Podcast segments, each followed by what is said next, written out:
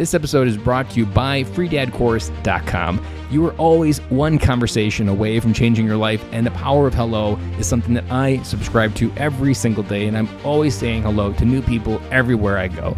Increasing your opportunity, increasing your connection, and getting access to the solutions to the problems that you are facing, whether you're on active duty or just beginning your veteran transition or even transitioning out for 20 years. On the other side of Hello are the solutions that you're looking for. Again, head on over to freedadcourse.com, get your five episode audio course to create more connection, create more friendships, and get back to living the life that you're trying to design. Dory 1, this is Fire Team Delta. Dad's coming home. Welcome to the Military Veteran Dad Podcast, where it is our mission to bring every dad home. I am your host, Ben Killoy. I'm a United States Marine veteran, husband, and a father. We will bring authentic conversations to inspire action in your life so we can close the gap between the dad you are today and the dad you want to be tomorrow. This is the Military Veteran Dad Podcast. Welcome back to Fatherhood Friday. The sun's shining, a little bit windy, but here in Wisconsin, it has been super rainy the last few days. So to see the sun shining makes me excited for this day. So let's get started with today's episode. Today's episode is going to be a rewind back to a moment in time for me. So if we're going to transport back to 2004, and in 2004, I was stationed at Camp Lejeune, and more specifically, Courthouse Bay, which is, if you've ever been to Camp Lejeune, you know Courthouse Bay is in the far reaches of Camp Lejeune, and it's almost a $20 taxi ride just to get off base. I spent about I think eight months there during my school is where I was a generator mechanic, and that was where our school was. So I had a lot of intimate time there at Courthouse Bay and a lot of long taxi rides off base to Jacksonville, North Carolina there. But today I want to tell you a story about PTing at Camp Lejeune. So if you know Camp Lejeune, there are tank trails everywhere because a large portion of the Marine Corps' tank units are stationed at Camp Lejeune. So there's tank trails everywhere. And for a person that wants to do PT runs, tank trails are a ripe opportunity for you to go running for miles on end. You actually have no idea where it's going to end. And to be honest, it was a complete mind fuck. Every single time we went on those my, those tank trails, it always messed with my head because for some reason it, there was just this need to know where was that turnaround point because the entire time I would be running, whether it be raining or sunny, didn't matter the weather. All I could think about is this the turnaround point? Well, this is where we turned around last time. Is he pushing us farther? Is he making us go further? And that mind game really messed me up because it created this kind of default that I was just going to give up and I would always fall out. That the platoon would keep running and I would always fall behind, and that the journey to the turnaround point was not enough. And that falling out was something that pretty much cursed me through my entire Marine Corps career. I would say I was kind of getting a hold of it on the way out, maybe in, in 2007 on my way out, but it was still something that was like, I still hadn't overcome that limiting belief of staying with the pack, staying up. It was just always to default the falling out. And it really kind of got cemented for me and really burnt into my brain because I was there for eight months. We were doing it every day and it was just some default of this is how you react to a run that you don't want to be. And it was a place that i didn't want to be as well. Like i hated running. There was never a part in my bone that enjoyed running. It was almost like oh i dreaded doing it. But the lesson that i want to bring in that is as a dad how often do you feel that you're trying to keep up? How often do you feel you're trying to keep up with instagram dads or facebook dads or the version of life that the Joneses have next door, how often do you feel just like giving up, like I did when I was running? How often do you feel like it's just easier to sit back, put the kids on a tablet, watch Netflix, and go back to the easy path? To be honest, for me, it was always a lot easier because that was still there in a lot of my early days of being a dad because it was just easier to take the easy road, just like falling out in running was the easy road to not have to do that work to get better. It was just the easy road. So I got used to taking the easy road.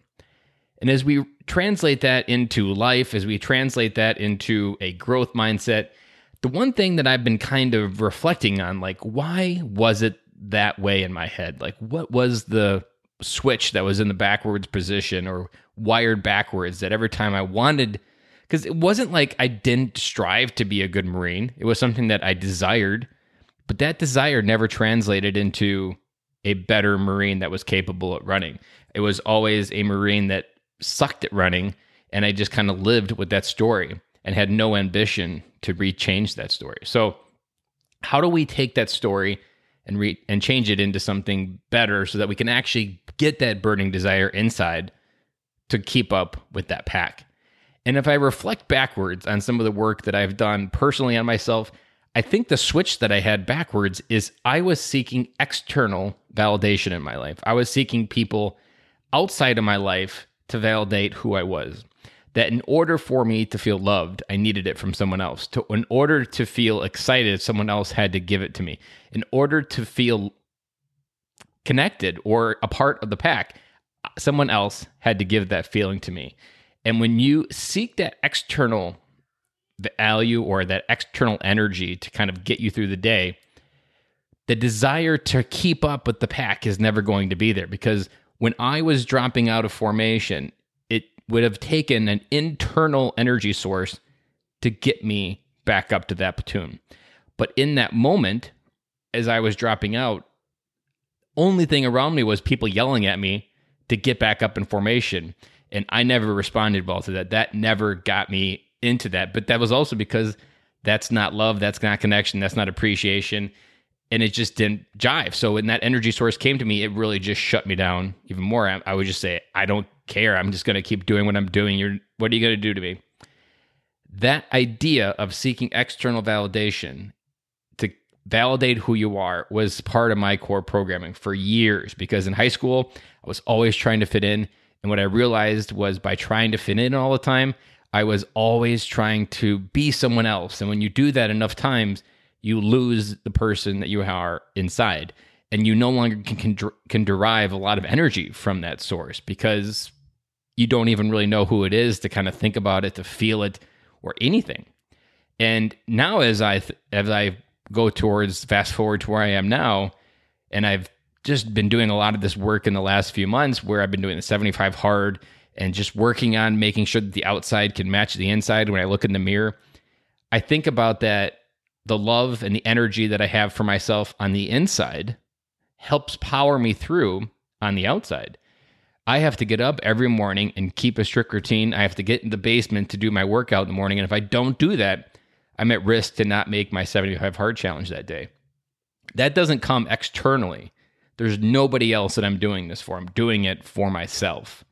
And that switch is what I think I had backwards that I was always seeking externally, whether it be friends, my wife, even your kids in some cases. Some people will live vicariously through their kids or some kids will need their kids to meet some human need it, internally that they can't love themselves without their kids loving them. That backwards flow of energy is honestly why I think I never could keep up because there was never the source externally to keep inward. And it even if I rewind back even to boot camp, boot camp was something. So in boot camp, you go on a lot of hikes. Hiking was just as hard, even though it's running. You got all this equipment on your back and it's something that's still challenging. And again, I would fall out. Now, in this particular case, the, the, team environment in boot camp was a little bit stronger and there was more cohesion to keep everybody together. But at the same time, I still had that default of like, I don't have enough in me. Ben Killoy is not strong enough to keep up with the pack, to keep up in that formation. And at the end of the day, honestly, I didn't love myself enough to keep up with the pack. Like, I was like, I don't deserve to be there because I'm just this dumb farm boy from Wisconsin that doesn't really even deserve to be in the Marine Corps. I was just on a podcast interview and recently it hit me that I, I was kind of standing when I was going to MEPS, which is what you go through when you go into the military. And I almost had this feeling of like waiting to be found out, like that I don't think I belong here. And I'm hoping they'll figure it out because I think I have imposter syndrome because I wasn't the poster board Marine.